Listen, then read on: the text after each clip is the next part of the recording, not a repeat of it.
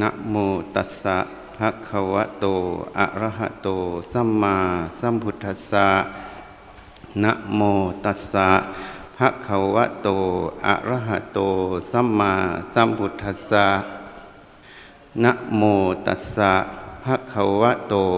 อะระหะโต สัมมาสัมพุทธัสสะ สัพพพาปัสสะอักกรนัง การไม่ทำบาปทั้งปวง กุศลสูปสัมปทา การทำกุศลให้ถึงพร้อม สจิตตปริโยทปนัง การทำจิตให้ขาวรอบปราศจากโลกกดหลง อนูปวาโท การไม่กล่าวร้าย อนูปคาโต การไม่ทำลายซึ่งกันและกัน เอตังพุทธานะสาสนันติ นี่เป็นคำสอนของพระพุทธเจ้าทั้งหลาย ขอโอกาสพระเถรานุเถระทั้งหลาย เจริญพร ท่านพุทธบริษัททั้งหลาย วันนี้อาตมาได้รับนิมนต์ให้มาแสดงธรรม ในหัวข้อหน้าที่ของชาวพุทธ ในท่ามกลางวิกฤตของพระพุทธศาสนา พระพุทธเจ้าท่านได้สอนอะไร อันนี้ครูบาอาจารย์ที่ได้แสดง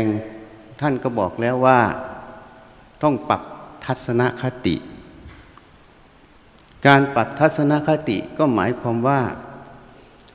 เปลี่ยนความเห็นที่ผิด ไปสู่ความเห็นที่ถูก เรียกว่าเปลี่ยนมิจฉาทิฏฐิไปสู่สัมมาทิฏฐิ อันนี้เป็นเบื้องต้นที่ท่านได้แสดงเน้น เพราะมันเป็นหลักแรก เพราะคำว่าสัมมาทิฏฐินั้น มันเป็นเบื้องต้นของกุศลธรรมทั้งหมด อันนี้เป็นพุทธพจน์ที่พุทธเจ้าตัดไว้ สัมมาทิฏฐิ เป็นข้อแรกขององค์มรรคแปด ในสมัยพุทธกาลนั้น พระผู้มีพระภาคเจ้าเราก่อนที่จะตัดสรู้อนุตตรสัมมาสัมโพธิญาณท่านก็ได้ออกแสวงหา ไปเจอ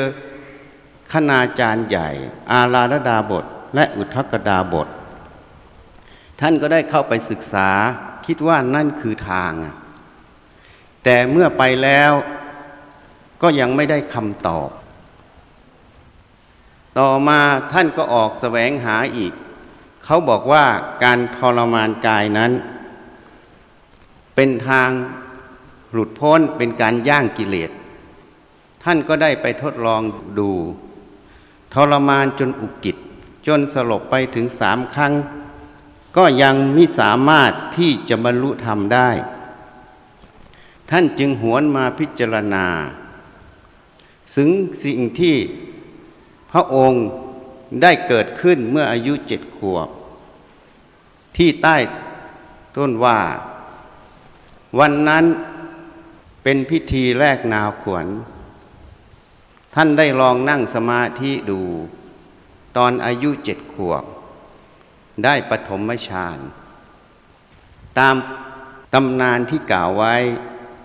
เงาว่านั้นเที่ยงตรงแม้บ่ายคอยแล้ว เกิดเป็นอัศจรรย์ท่านมาพิจารณาว่าทางที่จะหลุดพ้นนั้น น่าจะเป็นการบำเพ็ญเทียนทางจิต นี่เป็นจุดแรกที่ท่าน ย้อนกลับมาหาตัวเอง คราวแรก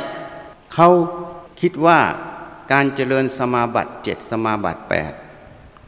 เป็นทางหลุดพ้นท่านก็ไปทำดูแล้ว ก็ยังไม่หลุดการทรมานกายทำให้กายลำบาก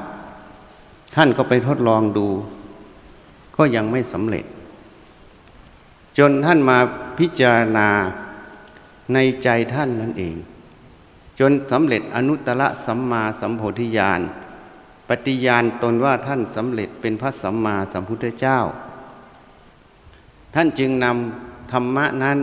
ออกแสดงครั้งแรก เรียกว่าธรรมจักกับปวัตนสูตร ธรรมจักกับปวัตนสูตรนั้น ตามภาษาก็บอกว่าเป็นสูตรที่หมุนทำ ให้ดำเนินไป ท่านได้แสดงถึงส่วนสุดสองที่บรรพชิตหรือนักบวชหรือผู้ที่ปรารถนาความพ้นทุกข์ ไม่ควรดำเนิน สิ่งที่ไม่ควรดำเนินนั้นมีอยู่สองทาง สุดทางด้านหนึ่ง ก็เป็นเรื่องความสุขนั่นเอง หรือว่ากามสุขขันธิการนิโยก อีกทางหนึ่งคือทางที่ทำให้ตนลำบาก เรียกว่าอัฏฐกริยฐานุโลกสองทางนี้ท่านไปทดลองมาแล้ว ครั้งแรกก็ไปที่อาราธบาบท และอุทกดาบทก็ไม่สำเร็จ ทางทรมานกายทำทุกขกิริยา ท่านก็ไปแสดงไปทดลองมาแล้ว ก็ไม่สำเร็จ อะไร ที่ทำให้ทำมันเนิ่นช้า มันไม่สำเร็จ ถ้าเราได้ศึกษาดูในอนุพุทธะ หรือประวัติของพระสาวกผู้ทรงเอตัคคะอย่างเช่นพระอนุรุทธะ พระอนุรุทธะนั้น ท่านได้ปริวิตก เขาเรียกมหาปุริวิตกแปดประการ แต่ท่านตรึกไปได้แค่เจ็ดประการทำวินัยนี้เป็นไปเพื่อความไม่มากมากทำวิมัยนี้เป็นไปเพื่อความสันโดษทำวินัยนี้เป็นไปเพื่อความไม่ละคนด้วยหมู่คณะทำวินัยนี้เป็นไปเพื่อปาลกความเพียรทำวินัยนี้เป็นไปเพื่อสติ เพื่อสมาธิ เพื่อปัญญา ท่านก็ยังไม่สามารถที่จะสิ้นสุดอาสวะกิเลสได้ พระผู้มีพระภาคเจ้า ได้รู้ถึงสิ่งที่ท่านกำลังพิจารณาอยู่ จึงมาสอนอีกข้อหนึ่ง คือทำวินัยนี้เป็นไปเพื่อความไม่เนิ่นช้าทำวินัยที่เป็นไปด้วยความไม่เนิ่นช้านั้น ทำที่เป็นไปด้วยความเนิ่นช้าคืออะไร เขาก็กล่าวไว้ในหนังสือก็คือตัณหา ทิฏฐิ มานะ แปลเป็นไทยตัณหาคือความทยานอยาก ถ้าจะแปลขยายตามตำราก็บอกว่า กามมัทันหาทยานอยากในกามพระว่าตัณหา พยายามอยากในความอยากได้อยากมีในภพนั่นเอง วิภาวะตัณหาทยานอยากไม่อยากได้ไม่อยากมี มันมีอยู่แล้วไม่อยากมี มันก็เรียกว่ายินร้ายมันเกิดนั่นเอง อันนี้ตัณหาเป็นธรรมที่เนิ่นช้า ทิฏฐิแปลว่าความเห็น ความเห็นเป็นธรรมที่เนิ่นช้า เพราะความเห็นใด ที่ไม่ตรงต่อสัจธรรมคือความจริง เมื่อเราไปดำเนินไปประพฤติปฏิบัติ ความเห็นนั้นก็ทำให้เราเนิ่นช้า ยกตัวอย่าง อย่างอาตมาอยู่ที่อำเภอพล จะมาที่แม่สายนี้อาตมามีความเห็นว่าต้องไปทางโคราช ตรงเข้าไปเลยไม่มีเลี้ยวกลับอาตมาก็ต้อง ห่างจากแม่สายไกลไปเท่านั้นจริงไหม ถ้ามีความเห็นว่าต้องเข้าขอนแก่นขึ้นเพชรบูรณ์นะเข้าพิษณุโลกเชียงใหม่ มาเชียงรายแม่สายถ้ามุ่งตรงอย่างนั้น วิ่งเร็วเท่าไหร่ ก็ระยะทางสั้นลงเท่านั้น จริงไหมอะนี่ความเห็น ถ้ามันเห็นตรงต่อความเป็นจริง มันก็ไม่เนิ่นช้าเรียกว่าสัมมาทิฏฐิเกิด ทิฏฐิในที่นี้เป็นมิจฉาทิฏฐินี่เพราะฉะนั้นตัวทิฏฐิคือความเห็นเนี่ยมันทำให้เนิ่นช้า จริงๆแล้วทิฏฐิคือความเห็นนั้น ก็ไม่ใช่ของเรา ไม่ใช่ตัวเรา ไม่ว่าจะเป็นสัมมาทิฏฐิ ไม่ว่าจะเป็นมิจฉาทิฏฐิ ทิฏฐิคือความเห็นนั้นเกิดจากการเรียนรู้ทั้งหมด เรียนถูกก็เห็นถูก เรียนผิดก็เห็นผิด นี่คือเหตุเกิดของมัน เหตุนั้นเราอาศัยสัมมาทิฏฐิเป็นทางเดิน เข้าไปสู่มรรคผลนิพพานนั่นเอง เพื่อละมิจฉาทิฏฐินี่เพราะฉะนั้นตัวทิฏฐิคือความเห็นนั้นอะมันเป็นธรรมที่เนื่นช้า ความเห็นนั้นไม่ว่าเห็นถูกหรือเห็นผิด แต่โดยสรุปก็น่าจะเห็นผิด ที่ว่าเห็นผิด เพราะว่าอะไร เพราะถ้าเราบอกว่าเราเห็นถูก เรายังยึดความเห็นของเราอยู่ มันก็เป็นความเห็นผิดนั่นเอง เพราะมันเรียกว่าอัตตามันเกิด เหตุนั้นพระจุนทะจึงไปทูลถามพระผู้มีพระภาคเจ้า จะละทิฏฐิได้อย่างไรพระเจ้าข่า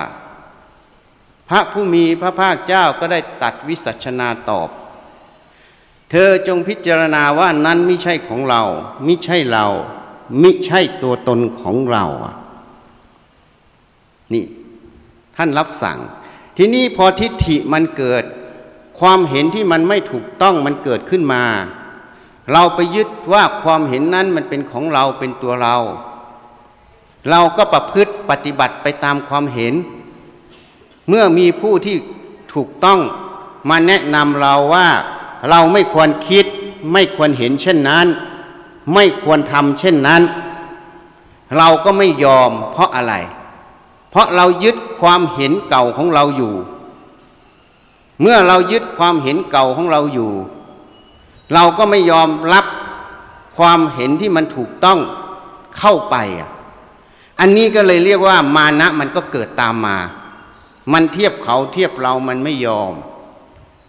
ตัวมานะมันก็เกิดตามมา เพราะฉะนั้นตัณหาทิฏฐิมานะเป็นธรรมที่เนิ่นช้า พระผู้มีพระภาคเจ้าตัดไว้ให้ละ พระองค์ตัดว่าพระองค์ไม่มีตัณหาทิฏฐิมานะ พระองค์ไม่มีธรรมที่เนิ่นช้าในพระทัยของพระองค์ เมื่อท่านมาแสดงทำข้อนี้ต่อพระอนุรุทธะ พระอนุรุทธะได้ยังจิตลงสู่เนื้อธรรมที่พระองค์แสดง สติ สมาธิ ปัญญา รวมเป็นหนึ่งณปัจจุบันที่ฟังธรรมตรงนั้น พินิษพิจารณา ตามเนื้ออัตธรรมตรงนั้น ก็เห็นแจ้งในธรรมอาสวะกิเลสจึงสิ้นไป ท่านจึงสำเร็จเป็นพระอรหันต์รูปหนึ่ง ผู้ทรงเอตทัคคะเลิศทางทิพจักสุเหตุนั้นตัวทิฏฐิคือความเห็นนั้น มันเกิดจากการเรียนรู้ มันเป็นปัญหา ของคนที่เรียนรู้มาในอดีต เหตุนั้นพระผู้มีพระภาคเจ้า ได้สอนเรื่องกาลามาสูตร แก่ชาวกาลามะ มาถามปัญหาพระองค์เรื่องความเชื่อจะเชื่ออะไรไม่เชื่ออะไร พระองค์จึงตัดไว้ อย่าพึ่งเชื่อ เพราะเล่าขานสืบต่อกันมา ราะการเล่าขานสืบต่อกันมานั้น ถ้าผู้เล่าเล่าคนแรกเล่าผิดอะหรือคนแรกเล่าถูก คนฟังต่อมาฟังผิดอะแล้วก็เล่าต่อมาผิด ถ้าเราเชื่อโดยไม่ใช้สติปัญญาไต่ตรอง พินิษพิจารณา ความจริงในจุดนั้น เราก็เลือกปฏิบัติไปตามความเชื่อนั้น ผล ที่ไม่ถูกต้องคือโทษจะเกิดนั่นเอง เพราะความที่ทำเล่าขานสืบต่อกันมามันผิด อย่าเพิ่งเชื่อ เพราะทำตามกันมา การทำตามกันมานั้น ผู้ที่พาทำทีแรก ท่านอาจจะมีเหตุผลมีเหตุปัจจัย ในขณะปัจจุบันอย่างนั้นก็ทำตรงนั้น แต่เมื่อเหตุปัจจัยมันเปลี่ยนไป คนพาทำกันต่อมาต่อมาต่อมาพอมาปัจจุบันเหตุปัจจัยมันไม่ตรง มันเปลี่ยนไป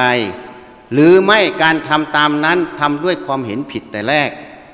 เราเชื่อไม่ได้ไต่ตองพินิษพิจารณา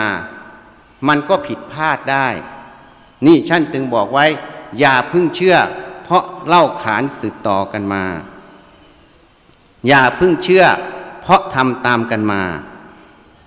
อย่าพึ่งเชื่อ เพราะวิตกตามอาการ เมื่อเราเห็นอาการอย่างใดอย่างหนึ่งแล้ว เราก็คิดว่าน่าจะเป็นอย่างนั้น ไม่น่าจะเป็นอย่างนี้ แล้วเราก็เชื่อความคิดที่เราคิดอยู่อย่างนั้น ทีนี้การที่เราคิดขึ้นมาว่าน่าจะเป็นอย่างนั้น น่าจะเป็นอย่างนี้ ตามอาการที่เราเห็นนั้น มันก็อาจจะผิดได้ สิ่งที่เราคิดกับสิ่งที่มันเป็นจริง อาจจะไม่ตรงกันไง เพราะการคิดของมนุษย์นั้น ท่านทั้งหลายเคยพิจารณาไหมอะเวลาเราคิดถึงเรื่องใด เราต้องเคยรู้เรื่องนั้นมาก่อน เราต้องมีพื้นฐานเกี่ยวกับเรื่องนั้นมาก่อน อย่างเช่นเราเห็นผู้หญิงกับผู้ชายเดินไปด้วยกัน เราเห็นอาการอย่างนี้ เราอาจจะคิดว่าคนนี้เป็นสามีภรรยากันนะแต่จริง ๆ อาจจะเป็นพี่น้อง อาการต่างๆที่เราคิดทั้งหมดมันขึ้นกับความรู้สัญญาเก่าๆนั่นเอง เพราะฉะนั้นท่านจึงกล่าวไว้ อย่าเพิ่งเชื่อเพราะวิตกตามอาการ อย่าเพิ่งเชื่อเพราะคาดคะเนคาดคะเนว่าน่าจะเป็นอย่างนั้น น่าจะเป็นอย่างนี้ ถ้าคาดคะเนถูกก็ถูกไป คาดคะเนไม่ถูกก็ผิดไป มันก็เลยเป็นโทษเกิดขึ้น จริงไหมอะนี่อย่าเพิ่งเชื่อ เพราะเป็นตักกะ อันนี้เป็นความละเอียด ตักกะบางครั้งเราคิดถูกในบางจุด แต่มันไม่ถูกทั้งหมดอะ เมื่อมันไม่ถูกทั้งหมด เราคิดว่าหลักการคิดเราถูก เราก็ยึดไปอะพอยึดไปมันก็เลยผิดพลาด อย่าเพิ่งเชื่อ เพราะอ้างตำรา เพราะตำราที่เขียนไว้ทั้งหมด บันทึกจากความรู้ความเห็นของคนเขียนจริงไหมโยมว่าจริงไหมอะ บันทึกจากความรู้ความเห็นของคนเขียน ถ้าความรู้ความเห็นของคนเขียนนั้น มีจุดที่ไม่ถูกต้อง การเชื่อเข้าไปในจุดนั้น ก็จะเกิดปัญหาไง ถ้าพูดแบบภาษาเราเราเวลาเราโหลดข้อมูล โปรแกรมมาใช้ในคอมพิวเตอร์ พอดีโปรแกรมนั้นมีไวรัสอยู่ด้วย พอโหลดเข้ามาแล้ว มันได้โปรแกรมบวกกับไวรัสจริงไหม แล้วตัวปัญหามันไม่ใช่โปรแกรม ตัวปัญหาคือตัวไวรัสจริงไหม เพราะฉะนั้นตำราที่เขียนไว้ มันเขียนออกจากความรู้ความเห็นของผู้เขียนจริงไหมอะ เพราะนั้นเราต้องวิจัยต้องไตรตรองพินิษพิจารณาให้ถ่องแท้ อย่าพึ่งเชื่อ เพราะผู้พูดน่าเชื่อถือ สังคมในที่ต่างๆ อาศัยความน่าเชื่อถือของผู้พูด เป็นหลักในความเชื่อมันก็ผิดพลาดได้ เพราะผู้ที่น่าเชื่อถือก็ไม่ได้บอกว่าจะถูกทุกอย่าง เราต้องวิเคราะห์วิจัย อย่าเพิ่งเชื่อ แม้แต่ผู้พูดเป็นครูของเราครูเราก็อาจจะมีจุดที่สอนผิด เราต้องวิเคราะห์วิจัย อย่าเพิ่งเชื่อ แม้เข้าได้กับความเห็นของเราเห็นอย่าง สรุปง่ายๆ พระองค์ไม่ให้เชื่อความเห็นภายนอก ไม่ให้เชื่อความเห็นภายในคือตนเองสิบข้อสรุปแค่นี้นะ เป็นสองข้อ ทีนี้จะเชื่ออย่างไร ก็ต้องใช้สติปัญญาพิจารณา ใช้สติปัญญาพิจารณาว่า สิ่งเหล่านั้นมันตรงสัจธรรมคือความจริงไหม ถ้ามันตรงสัจธรรมความจริงเป็นกุศล เป็นประโยชน์ ก็ลองไปประพฤติปฏิบัติหรือไปทำดู ถ้าทำแล้วมันถูกต้องก็เชื่อตรงนั้นน่ะ ถ้ามันไม่ถูกต้องก็ละไปอะ เพราะฉะนั้นการที่เราจะเชื่อสิ่งใด เราไม่ได้เชื่อเพราะความเห็นของใคร ไม่ใช่เชื่อเพราะความเห็นภายนอก ไม่ได้เชื่อเพราะความเห็นของเรา แต่ที่เราเชื่อนั้น เราเชื่อตรงสัจธรรมคือความจริง เป็นตัวตัดสินนะถ้าความเห็นภายนอก ตรงสัจธรรมคือความจริง เราก็เชื่อ ถ้าความเห็นภายนอก ไม่ตรงสัจธรรมความจริงเราก็ไม่เชื่อ ความเห็นของเราถ้าตรงสัจธรรมความจริงเราก็เชื่อ ความเห็นเราถ้าไม่ตรงสัจธรรมความจริงเราก็ไม่เชื่อ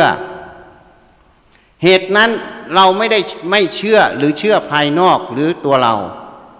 เราเชื่อตรงสัจธรรมคือความจริงนั่นเอง ถ้าเรามีหลักใช้สติสมาธิปัญญา กันกรองความรู้ความเห็นตรงนี้บ่อยๆ เราก็จะกันกรองสิ่งที่มันถูกต้องลงสู่ใจนั่นเอง เมื่อสิ่งที่มันถูกต้องลงสู่ใจ ก็เท่ากับเราได้เปลี่ยนมิจฉาทิฐิไปสู่สัมมาทิฏฐิ เหมือนท่านอาจารย์สุชีพท่านกล่าวไว้ปรับทัศนคติเปลี่ยนความเห็นผิดไปสู่ความเห็นถูก เมื่อจิตนั้นมีความเห็นที่ถูกต้อง ก็ย่อมมีความคิดที่ถูกต้อง เรียกว่าสัมมาสังกัปปะ เมื่อมีความเห็นถูกต้อง มีความคิดถูกต้อง ก็มีการพูดที่ถูกต้อง เรียกว่าสัมมาวาจา เมื่อมีความเห็นถูกต้อง คิดถูกต้อง มีการกระทำที่ถูกต้อง เรียกว่า สัมมากัมมันตะ สัมมาอาชีวะ เหตุนั้นกายกรรม วจีกรรม มาจากมโนกรรม มโนกรรมจะเป็นกุศลหรือเป็นอกุศล ก็ขึ้นกับสัมมาทิฏฐิหรือมิจฉาทิฏฐิ สัมมาทิฏฐิหรือมิจฉาทิฏฐิ ก็ขึ้นกับจิตนั้นกอบด้วยวิชาหรืออวิชา ถ้าจิตนั้นกอบด้วยวิชา ก็จะมีสัมมาทิฏฐิ มีสัมมาสังกปะคือคิดถูก ถ้าจิตนั้นกอบด้วยอวิชชา ก็จะมีมิจฉาทิฏฐิ แล้วก็มีมิจฉาสังกปะคือดำริผิด จึงออกไปสู่กายกรรมวจีกรรม ส่วนสัมมาวายมะ สัมมาสติ สัมมาสมาธิ ก็อยู่ทำหน้าที่ร่วมกันกับสัมมาทิฏฐิสัมมาสังกปะนั่นเอง เป็นมโนกรรม เหตุนั้นในพระไตรปิฎกบางพระสูตรท่านกล่าวมักแค่ห้าไม่ได้กล่าวแปดแต่ก็คือแปดนั่นเอง คือสัมมาทิฏฐิสัมมาสังกปะ สัมมาวายมะ สัมมาสติ สัมมาสมาธิ ท่านไม่กล่าวสัมมาวาจา สัมมากัมมันตะ สัมมาชีวะ เพราะละไว้ในฐานที่เข้าใจ เพราะกายกรรมวจีกรรมย่อมมาจากมโนกรรม เหตุนั้นการประพฤติปฏิบัติ อย่างที่ครูบาอาจารย์ได้แสดงไปเมื่อเช้า ศาสนาจะเจริญหรือเสื่อมนั้นอยู่ในใจเรานะ ตรงนี้เป็นเหตุ เพราะมหาเหตุคือใจนั่นเอง เหตุนั้นถ้าเราเข้าใจตรงนี้ เราต้องอบรมใจให้ไปสู่วิชานั่นเอง ไปสู่สัมมาทิฏฐินั่นเอง อาศัยสัมมาทิฏฐิเป็นทางเดิน ก็เรียกว่าเดินมรรคนั่นเอง ทีนี้เมื่อพระพุทธเจ้าท่านแสดงธรรมครั้งแรก ท่านจึงตัดไว้ส่วนสุดสองที่บรรพชิตและนักบวชหรือผู้ปฏิบัติทั้งหลาย ไม่ควรดำเนิน คือ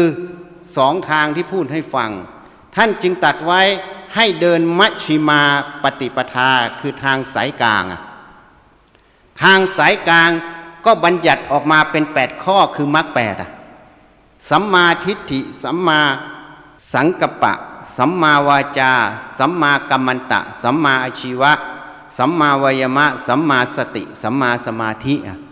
เนี่ยคือมรรคแปด คือมัชชิมาปฏิปทาคือทางสายกลางทำไมถึงเรียกว่ากลางอะคำว่ากลาง เพราะมันไม่ไปซ้ายไปขวา จริงไหม ถ้าไปซ้ายไปขวามันก็ไม่อยู่ตรงกลาง ตรงกลางก็อยู่ตรงไหนอะก็ตรงที่มันไม่ลำเอียงไปซ้ายไปขวานั่นเอง เหตุนั้นทางสายกลาง เราต้องมีความเห็นสอนตนเองเรื่อยๆ ให้วางจิตนั้นให้สู่ความเป็นกลาง หัดลงสู่ความเป็นกลาง ไม่ไปซ้ายไปขวา อย่างเช่นที่พูดเรื่องกาลามาสูตร ก็หัดกันกรองความรู้ความเห็นให้อยู่ตรงกลาง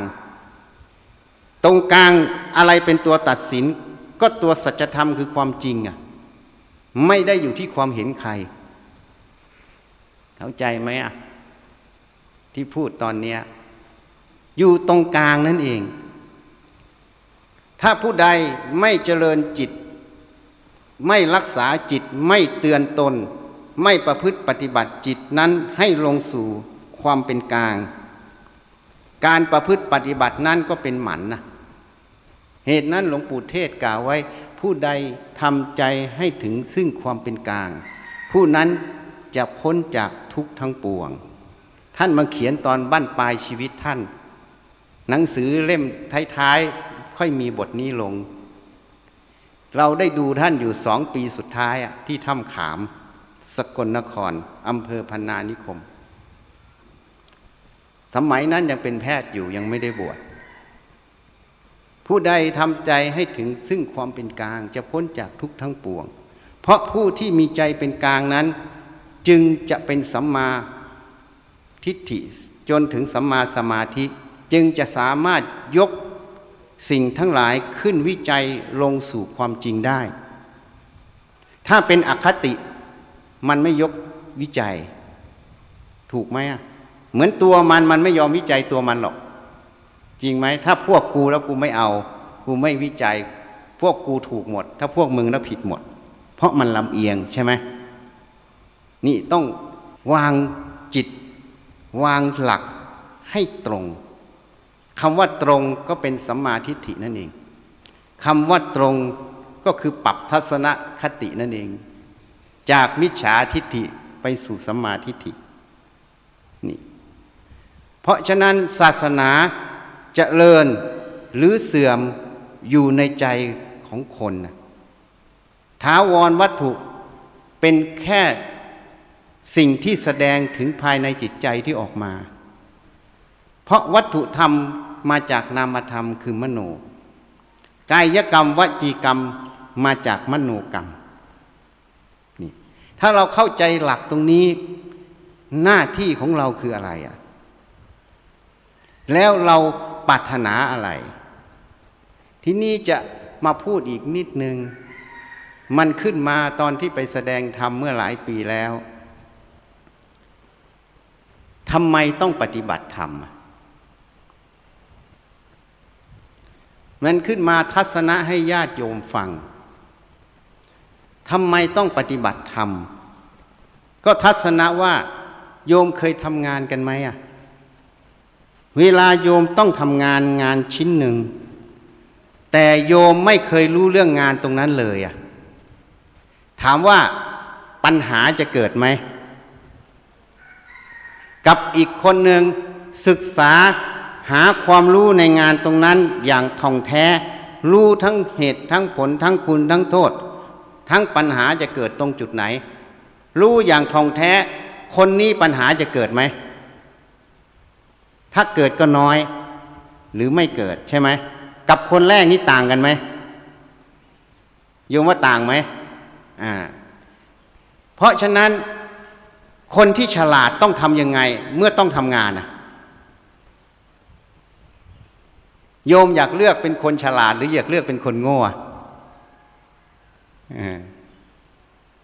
ถ้าโยมอยากเลือกเป็นคนฉลาดต้องทำอย่างไรเอาก็ต้องศึกษาหาความรู้ในงานการนั้นให้ถ่องแท้จริงไหม ถ้าเราศึกษาหาความรู้ในงานการนั้นถ่องแท้แล้ว เราก็ประพฤติปฏิบัติได้ถูกต้องจริงไหม ปัญหามันก็ลดลงหรือไม่มีจริงไหม นี่ฉันใดฉันนั้น พวกโยมรู้ไหมอะ โยมถูกบังคับให้ทำงานตั้งแต่เกิดจนตายอะหรือตั้งแต่ตื่นนอนถึงลงนอน พวกโยมเคยรู้ไหมอะ มีใครรู้บ้างอะ ว่าถูกบังคับให้ทำงานตั้งแต่ตื่นนอนถึงลงนอนอะ มีใครรู้บ้างอะ หรือมีใครพิจารณาบ้างทำไมจึงพูดเช่นนั้น งานคือกายใจอะ เราอยู่กับกายใจเรานี้ตั้งแต่ตื่นนอนถึงลงนอนจริงไหมพอนอนหลับมันไม่รู้สึกตัว ไม่ต้องพูดถึง พอตื่นขึ้นมาก็รู้สึกตัว จนไปสู่การนอนหลับ ระหว่างช่วงที่ตื่นจนถึงหลับ มันมีอะไรหลายอย่างเกิดขึ้นในกายในใจเราเราถูกบังคับให้ทำงานอยู่ตลอดอะจริงไหมโยมว่าจริงไหมแต่โยมไม่เคยรู้เรื่องของมันเลยอะไม่เคยรู้เรื่องกายใจของตนเองเลยอะ นี่พูดโดยสมมุตินะว่าตนเอง เพื่อเป็นภาษาสื่อเฉยๆ โยมไม่เคยรู้เรื่องของตนเองเลยอะไม่เคยรู้เรื่องกายใจตนเองอย่างท่องแท้ ถามว่าปัญหาจะเกิดไหม เพราะโยมถูกบังคับให้ทำงานอยู่ตั้งแต่ตื่นนอนถึงลงนอน โยมว่าปัญหาเกิดไหม ปัญหาที่เกิดนั้นคืออะไร ก็คือความทุกข์ใจนั่นเอง ถูกไหม ถ้าเราไม่รู้แจ้ง ไม่เข้าใจในตนเอง มันต้องมีสักวันหนึ่งหรือเวลาหนึ่งต้องมีความทุกข์ใจไม่มากก็น้อย โยมว่าจริงไหม หรือในที่นี้ตั้งแต่เกิดมาไม่เคยมีความทุกข์ใจเลย มีไหมอะ โยมว่ามีไหมอะ ที่เกิดมาในโลกนี้ที่มานั่งในศาลานี้ตั้งแต่เกิดมาจนถึงอายุปัจจุบันนี้ไม่เคยทุกข์ใจเลยแม้แต่น้อยหนึ่งนิดหนึ่งมีไหม ไม่มีเห็นไหมทีนี้ผู้ฉลาดต้องทำอย่างไรอะ อยากจะทุกข์หรือไม่อยากทุกข์อะอ่าพวกโยมอยากทุกข์หรือไม่อยากทุกข์ใช่ไหมคนฉลาดก็ไม่อยากทุกข์ใช่ไหมไม่อยากทุกข์ต้องทำอย่างไร นี่มันก็จะกลับมาหาเหตุผลน่ะเมื่อเราไม่อยากทุกข์เราต้องทำอย่างไร เราก็ต้องมาศึกษาในงานการที่เราทำให้ท่องแท้จริงไหมเยอะว่าจริงไหมอะงานการนั้นคือกายใจ เราต้องมาศึกษาในกายใจเราให้ท่องแท้ ให้ชัดแจ้ง ให้ประจักษ์เห็นความจริงในกายใจตรงนี้ ถ้าเห็นตรงนี้เมื่อไหร่คำว่ามิจฉาทิฏฐิก็เกิดไม่ได้ คำว่าสัมมาทิฏฐิก็แปลว่าเกิดได้ ใช่ไหม เมื่อสัมมาทิฏฐิเกิด มันก็เกิดอะไรต่อ สัมมาสังกปะคือความดำริคือความคิดนั่นเองชอบเกิด เมื่อคิดชอบมันเกิด มันก็พูดชอบเกิด มันก็กระทำทางการงานและอาชีพชอบเกิดใช่ไหม ถูกไหม มันก็เลยเรียกว่า กุศลกรรมเกิดใช่ไหม มันก็เท่ากับเรียกว่า ละอกุศลกรรมถูกไหม มันจึงตรงกับที่พระผู้มีพระภาคเจ้า ได้ตัดไว้ในโอวาทปาติโมก สัพพปาปัสสะอักกรนัง กุสลสูปสัมปทา การไม่ทำบาปทั้งปวง การทำกุศลให้ถึงพร้อม เวลาท่านแสดงโอวาทปาติโมกนั้น ผู้ที่รับฟังทั้งหมด เป็นพระอรหันต์หนึ่งพันสองร้อยห้าสิบรูปอันนี้พูดตามประวัตินะ จริงไหมอะนะไม่มีปุตุชนเลย ขนาดเป็นพระอรหันต์ทั้งหมดนะ พระพุทธเจ้ายังให้หลัก การดำเนินนะให้หลักการดำเนิน เน้นย้ำต่อพระอรหันต์นั้น เพื่อที่จะได้ประกาศศาสนาได้ถูกต้องร้อยเปอร์เซ็นต์เป็นพระอรหันต์ทั้งหมดนะหนึ่งพันสองร้อยห้าสิบรูป แต่ท่านก็ยังต้องกล่าวซ้ำอะนี่สัพพะปาปัสสะ อักรนัง การไม่ทำบาปทั้งปวง กุศลสูปสัมปทา การทำกุศลให้ถึงพร้อมไง นี่สองข้อแรก เพราะฉะนั้นถ้าเราประพฤติปฏิบัติอย่างนี้ เรารู้ว่าปัญหามันเกิด เพราะความไม่รู้แจ้งในกายใจตนเอง คือเราถูกบังคับให้ทำงาน งานนั้นคืองานของกายใจ อยู่กับมันตั้งแต่ตื่นนอนถึงลงนอน แต่ไม่รู้เรื่องของมันเลยอะ่ะแต่ต้องทำงาน มันก็เกิดปัญหาคือความทุกข์ใจจริงไหมถูกไหมพอทุกข์ใจตัวนี้เกิด มันก็เรียกว่าอะไร อกุศลมันเกิดถูกไหมถ้าไม่มีอกุศลเกิด มันจะมีความทุกข์ใจไหมเพราะฉะนั้นอกุศลนี้มันเกิดจากอะไร เกิดจากความไม่เห็นแจ้งในเรื่องของตนเอง คือกายใจนี้นั่นเอง จริงไหมอะ ถูกไหม เพราะฉะนั้นเหตุนั้นทำไมต้องปฏิบัติธรรม เพราะเราถูกบังคับให้ทำงานตั้งแต่ตื่นนอน จนถึงลงนอน เมื่อเราถูกบังคับให้ทำงานตั้งแต่ตื่นนอนถึงลงนอน เราไม่รู้เรื่องงาน ปัญหามันย่อมเกิดขึ้น เหตุนั้นผู้มีปัญญา ย่อมไม่นิ่งนอนใจ ย่อมไม่จมอยู่กองทุกข์ย่อมไม่จมอยู่ปัญหาที่มันจะเกิด ท่านจึงต้องใช้สติปัญญา พินิษพิจารณา ศึกษาในงานการนั้นให้ท่องแท้ ให้ชัดแจ้ง เมื่อท่านท่องแท้ชัดแจ้งในใจท่านแล้ว ท่านก็ทำงานนั้นได้ถูกต้องจริงไหมอะ ถูกไหมนี่ย้อนกลับมา การปฏิบัติธรรมนั้น ถ้าเรารู้เช่นนี้นี่ การปฏิบัติธรรมจึงไม่ใช่เรื่องของนักบวชนะ ไม่ใช่เรื่องของพระเนนชีการปฏิบัติธรรมนั้นเป็นเรื่องของทุกคนที่มีกายใจนี้ จริงไหมอะ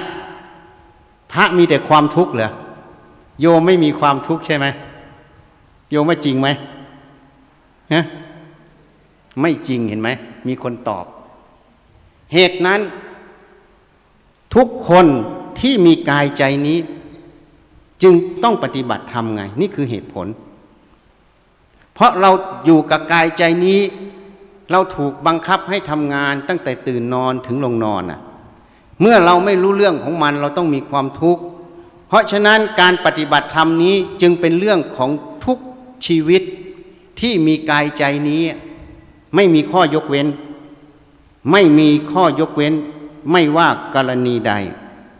จริงไหมอะ เพราะความทุกข์นี้มันไม่ได้เลือกหญิง ไม่ได้เลือกชาย ไม่ได้เลือกนักบวช ไม่ได้เลือกคารวาสไม่ได้เลือกคนแก่ ไม่ได้เลือกเด็ก ไม่ได้เลือกศาสนา จริงไหม ทุกคนในโลกนี้ถ้าไม่รู้เรื่องงานก็ต้องปฏิบัติผิด ปัญหาต้องเกิดคือความทุกข์ใจนั่นเองจริงไหมโยมว่าจริงไหมอะเพราะฉะนั้นจึงหมดปัญหาว่าการปฏิบัติธรรมนั้นเป็นเรื่องของพระชีเนน ไม่ใช่นะ เป็นเรื่องของทุกคนที่มีกายใจ ไม่ใช่เรื่องของผู้หญิง หรือผู้ชาย ไม่ใช่เรื่องของคนแก่หรือเด็ก เป็นเรื่องของทุกทุกคน ทุกคนมีกายใจนี้เหมือนกันหมด มีอุปกรณ์เท่าเทียมกันหมด คือกายใจนี้ แต่ผู้ใดจะเข้าใจเห็นแจ้งในธรรม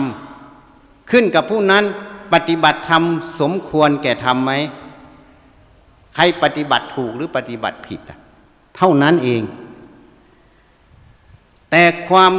ที่จะสามารถบรรลุธรรมนั้น เป็นสิทธิขั้นพื้นฐาน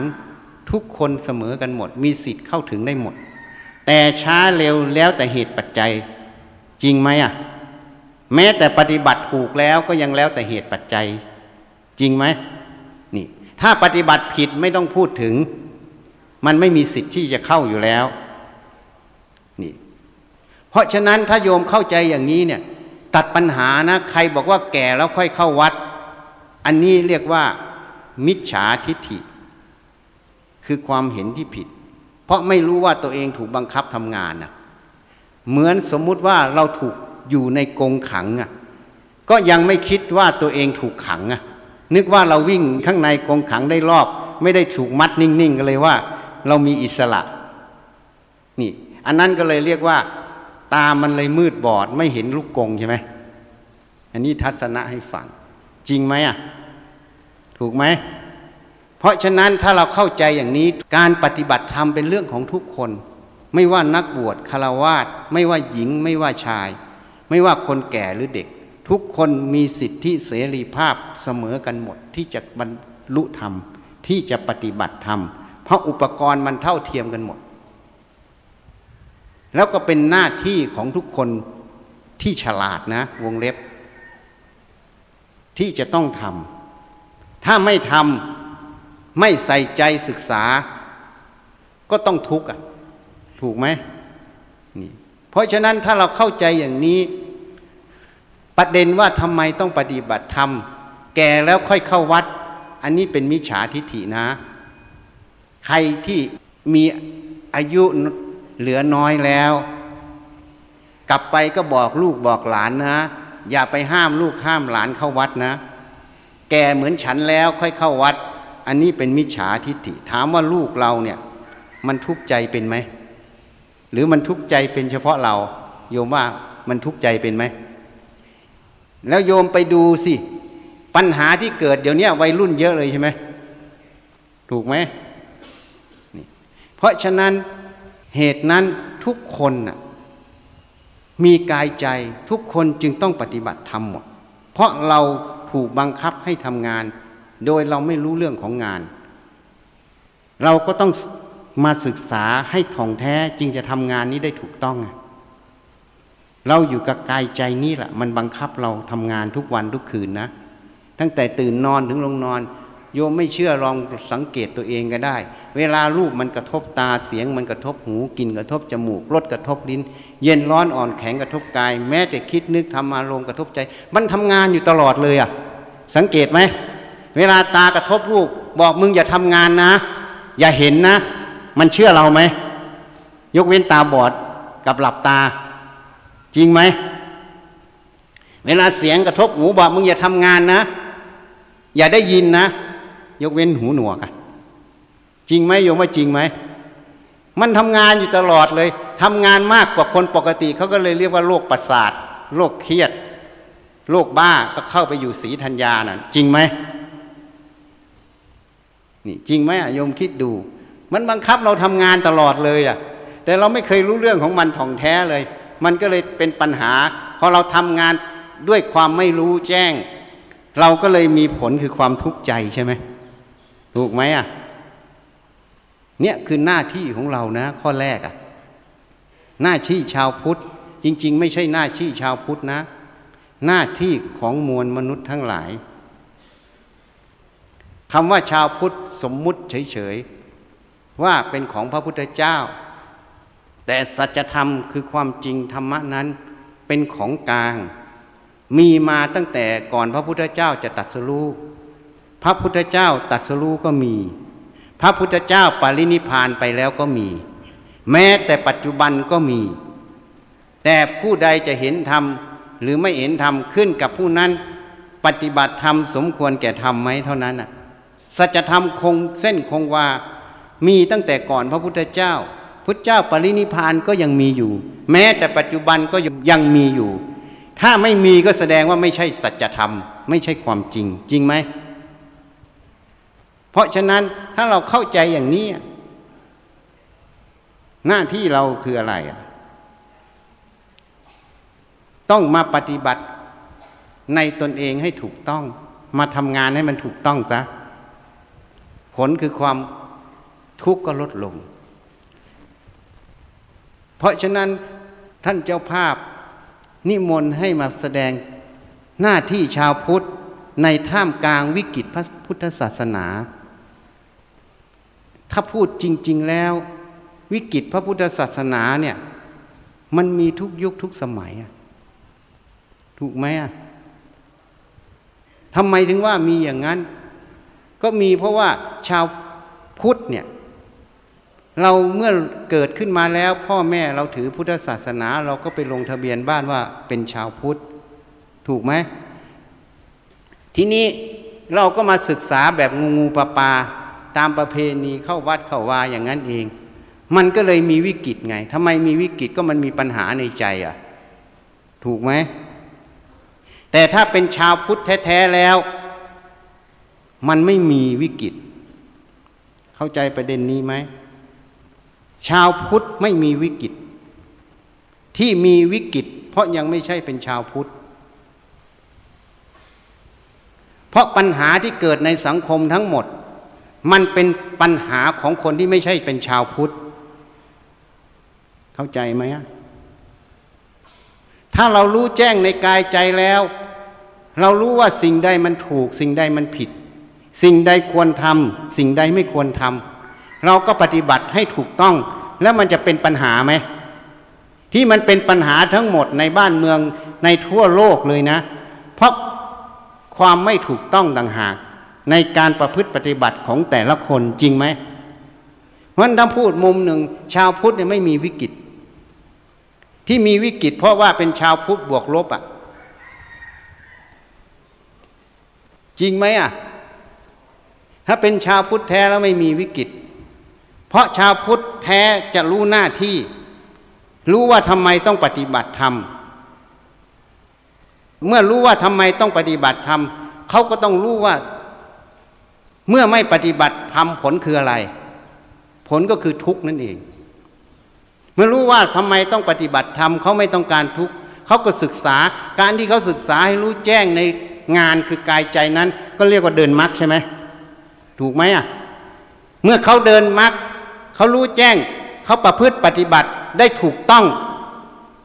ความทุกข์มันก็ดับไปเรื่อยๆ มันก็ไม่มีเหตุเกิดนี่โลธามันรออยู่ตรงนั้นน่ะ ใช่ไหม เพราะนั้นอริยสัจสี่เดินอยู่ที่ไหนอะไม่ได้เดินอยู่ในตำรานะ โยมไปหาอริยสัจสี่ในตำรานั้น มันจะเจออยู่ตัวออ่างรอเรือสระอียอยักษ์สอเสือไม่หันจอจานแล้วก็เลขสี่จริงไหมอะแต่อริยสัจสี่แท้อยู่ในกายใจโยมนั่นเอง อยู่ที่ใจโยมนั่นเองอะหาให้มันเจอนะ คนที่หาเจอนั่นแหละเรียกว่าชาวพุทธ จริงไหมอะ เพราะฉะนั้นถ้าเป็นชาวพุทธแท้แล้วไม่มีวิกฤต วิกฤตพระศาสนาไม่มี เพราะพระสงฆ์หมู่ใหญ่ เป็นหมื่นลูกในสมัยพุทธกาลพระเจ้าอาชาติศัตรูเมื่อทำปิตุคาตมีความทุกข์ร้อนใจมาก หมอโกมาลพัฒอะพาไปเฝ้าพระพุทธเจ้า ไปแล้วทำไมมันเงียบหมด มันคิดขึ้นมา หรือจะหลอกเรามาปงพระชนนะเนี่ยคิดขึ้นมาในใจ ท่านก็ไม่ว่าอะไรก็พาเข้าไปพอพาไปแล้วก็เจอพระพุทธเจ้ากับสงฆ์หมู่ใหญ่ สงบกันหมดเลยอะพุทธเจ้าเป็นประธานสงฆ์หมู่ใหญ่สองสามหมื่นรูป เงียบกิ๊บหมด จึงรู้ว่าการปกครองโดยธรรมนั้น มันสงบอย่างนี้เองพระเจ้าอาชาติศัตรู แล้วพระองค์ก็แสดงธรรมให้ฟัง เมื่อฟังธรรมเสร็จแล้ว ท่านก็แจ่มแจ้งในใจแล้วก็กลับไป พระผู้มีพระภาคเจ้าจึงตัดไว้ อานนท์ถ้าอาชาติศัตรูไม่ทำปิตุคาต การแสดงธรรมของเราตถาคตสิ้นสุดลง อาชาติศัตรูจะได้สำเร็จพระโสดาบัน นี่ท่านรับสั่งพยากรณ์อย่างนั้น แต่เนื่องจากอาชาติศัตรูทำปิตุคาตคืออนันตริยกรรม จึงแค่เห็นแค่อย่างนั้น แต่ไม่สามารถที่จะบรรลุพระโสดา กรรมนั้นมันปิดกั้นอยู่เพราะนั้นถ้าเป็นชาวพุทธแล้วสงบเงียบอะไม่มีวิกฤตนะ เหตุนั้นทำอย่างไรอะที่เราจะชี้ให้คนเห็นถูก ต่างหาก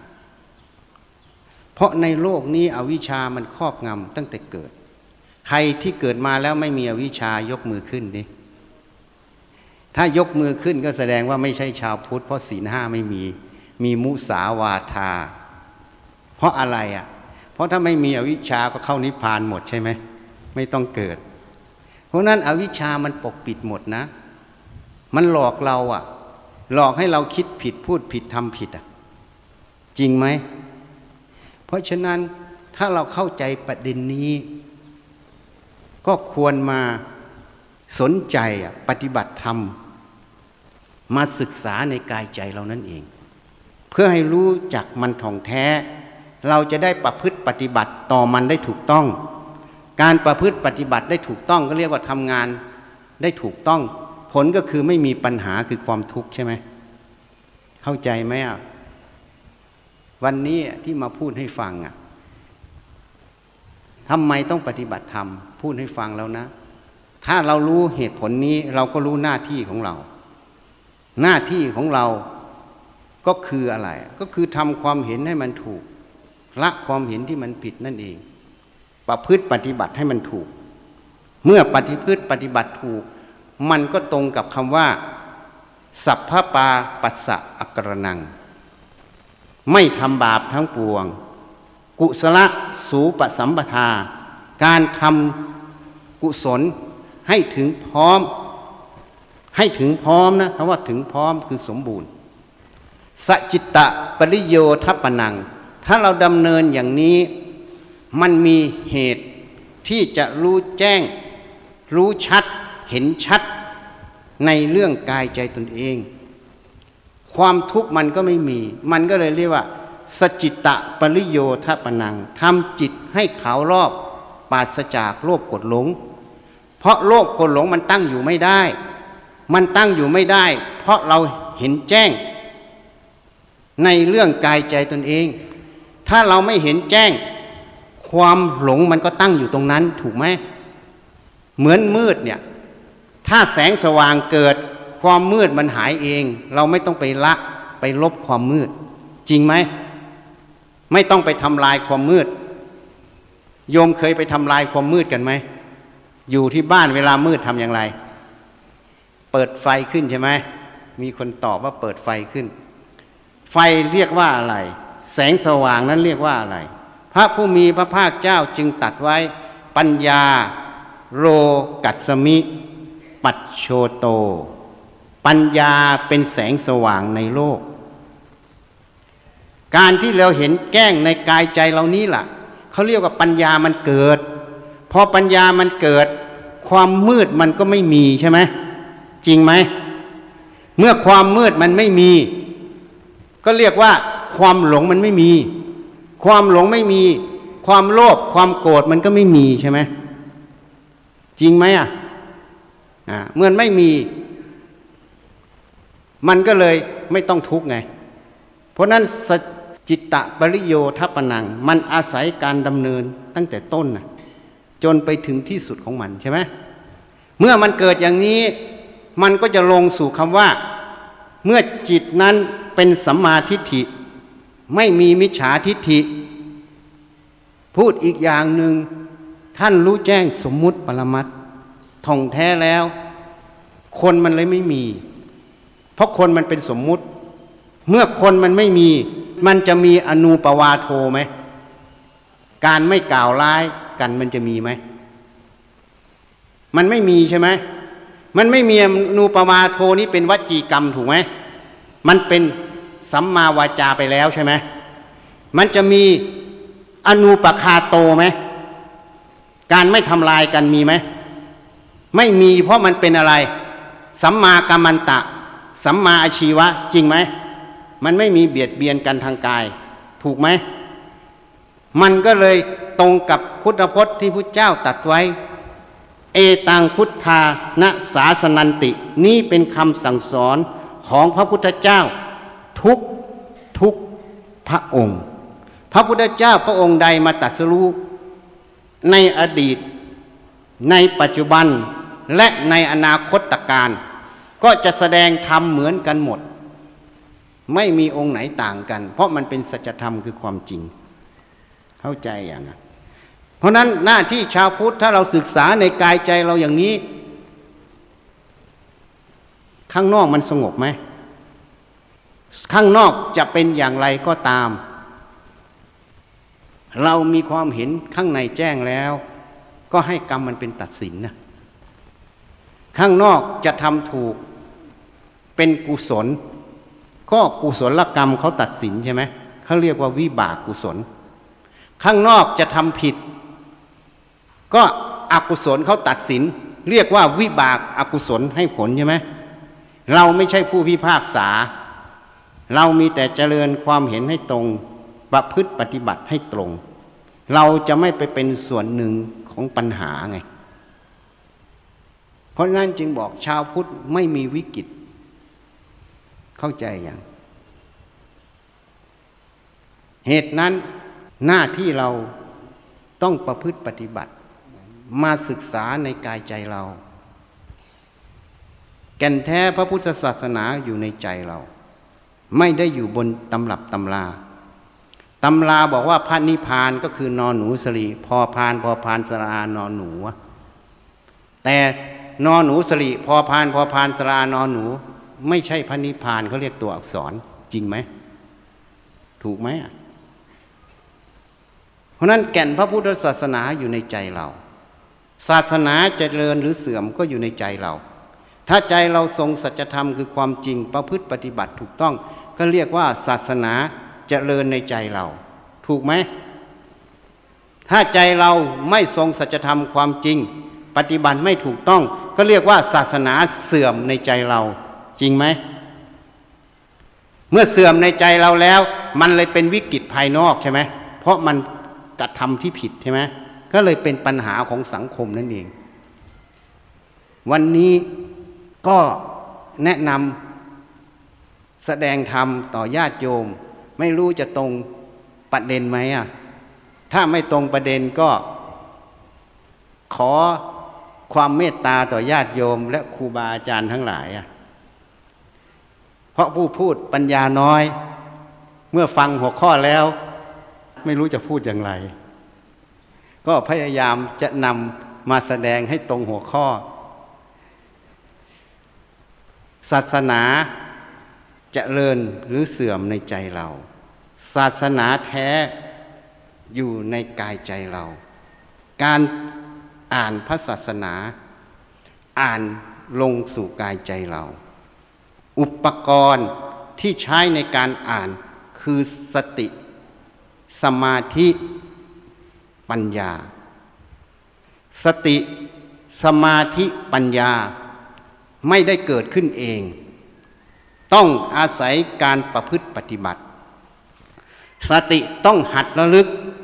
ระลึกตั้งแต่ตื่นนอน จนถึงลงนอน เผลอแล้วแล้วไป ระลึกได้เอาใหม่ ไม่ต้องไปยินดี ไม่ต้องไปยินร้ายกับความเผลอเพราะมันเผลอไปแล้วมันแก้อดีตไม่ได้ เอาปัจจุบันเรื่อยไประลึกได้เมื่อไหร่ ให้เจริญสติเมื่อนั้น สมาธิคือความตั้งมั่นแห่งจิต ถ้าเรามุ่งมั่น เพื่อจะหาสัจธรรมความจริง เพื่อจะประพฤติปฏิบัติให้ถูกต้อง สัมมาสมาธิมันจะตั้งอยู่ตรงนั้น ปัญญาต้องพาออกก้าวเดิน หัดพินิษพิจารณา สังเกตสังกา